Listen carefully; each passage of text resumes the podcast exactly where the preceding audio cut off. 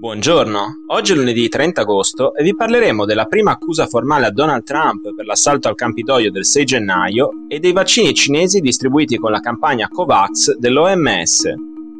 Questa è la nostra visione del mondo in 4 minuti.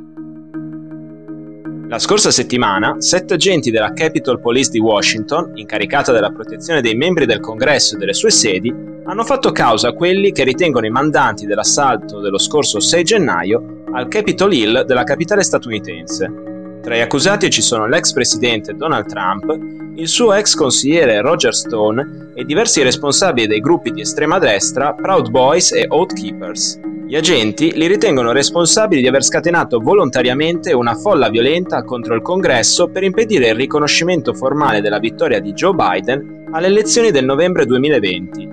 Secondo l'esposto presentato alla Corte federale di Washington DC, Trump avrebbe lavorato con i suprematisti bianchi, gruppi estremisti e sostenitori della sua campagna elettorale per violare il Ku Klux Klan Act e commettere atti di terrorismo domestico con lo scopo di rimanere al potere in modo illegale. Il Ku Klux Klan Act del 1871, noto all'epoca anche come Civil Rights Act, è una normativa ancora in vigore che prevede l'accusa di incitamento all'odio per motivi razziali. Per il Lawyers Committee for Civil Rights Under Law, che ha presentato l'istanza per conto degli agenti, le continue accuse di frode elettorale di Trump e dei suoi complici hanno spinto molti sostenitori a usare la violenza, l'intimidazione o le minacce per mantenerlo alla Casa Bianca.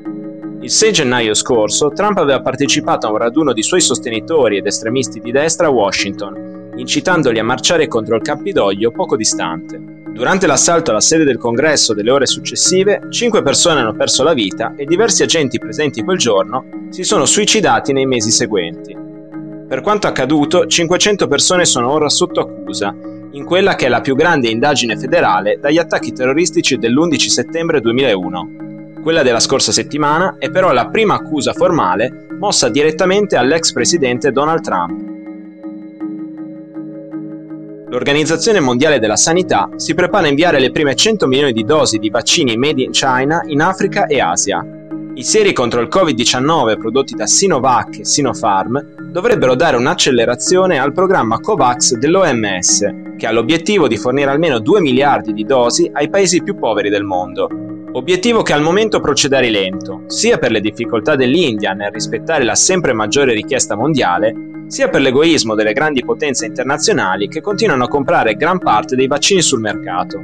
Sinovac e Sinopharm forniranno 50 milioni di seri a testa, da spedire tra luglio e settembre 2021, stando ai documenti dell'OMS consultati da Reuters.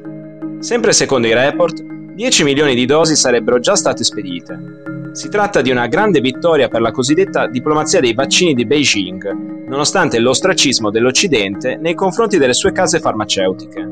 Pochi paesi dell'Europa e del Nord America riconoscono infatti la validità ed efficacia dei vaccini made in China. In Europa, per esempio, solo l'Ucraina è in attesa di ricevere 160.000 dosi di Sinovac da parte del programma COVAX. I vaccini cinesi verranno distribuiti dal programma delle OMS in 60 paesi, in particolare in Africa, che riceverà circa 30 milioni di dosi. I diretti interessati sono però molto cauti sull'efficacia dei vaccini, in particolare contro la variante Delta. Ufficiali governativi del Sudafrica, che ha già ricevuto 2,5 milioni di dosi di Sinovac, hanno fatto sapere che il paese al momento non vuole riceverne altre. Anche la Nigeria, che da Covax dovrebbe ricevere 8 milioni di dosi dalla Cina, ha inserito questi vaccini nella lista delle opzioni potenziali per la campagna di vaccinazione, ma non in quella dei più indicati. Per oggi è tutto, dalla redazione di The Vision, a domani.